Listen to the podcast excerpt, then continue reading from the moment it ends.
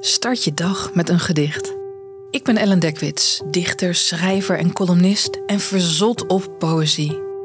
In de NPO Luister en Afrotros podcast Poëzie Vandaag wil ik die passie met je delen. Daarom lees ik elke werkdag een Nederlands of een vertaald gedicht aan je voor uit mijn enorme poëziecollectie. A terrible infant called Peter sprinkled his bed with a jeter. Ik ga je uitleggen wat de dichter volgens mij heeft bedoeld, wat achtergrondinformatie geven en waarom de teksten mij zo raken. Gisteren hoorde ik je in het bos lachen.